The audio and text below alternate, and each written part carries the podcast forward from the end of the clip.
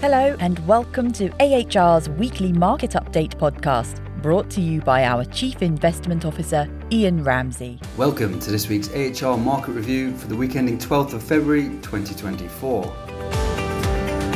Global equity markets continued their strong start to the year, with nearly all major indices moving higher for the week, whilst bonds declined as investors contemplate when central banks may begin cutting interest rates.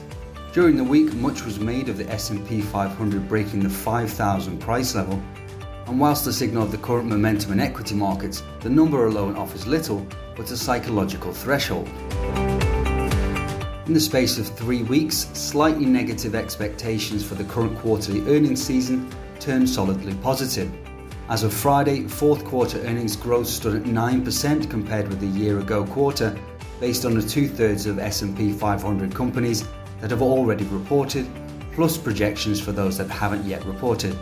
Strong earnings results from selected technology companies fueled another week of equity market style leadership for growth stocks relative to value stocks.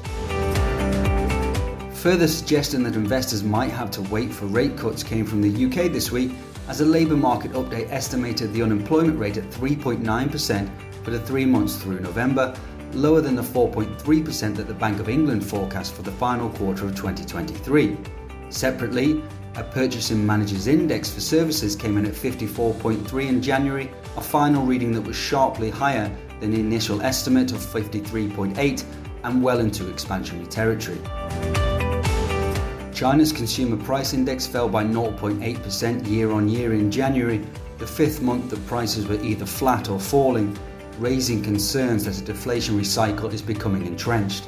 Authorities hope that the annual Lunar New Year travel rush will boost economic activity, with 230 million cross regional trips made already, an increase of 5.8% compared to the same period last year. US equities increased 1.4%, US technology equities 2.3% for the week, as growth stocks continue to lead the market's rally following a strong quarter four earnings season so far. European equities ended 0.19% higher, also on strong European company earnings updates, whilst the UK equity market slid 0.56. Japan's stock markets gained over the week, rising 2%, whilst Chinese equities rallied 4.97% following further confirmation of economic support from the People's Bank of China and despite the January fall in CPI. The yield of the 10 year US Treasury bond climbed over the week to 4.17% as government bond yields continued their rise since the start of the year.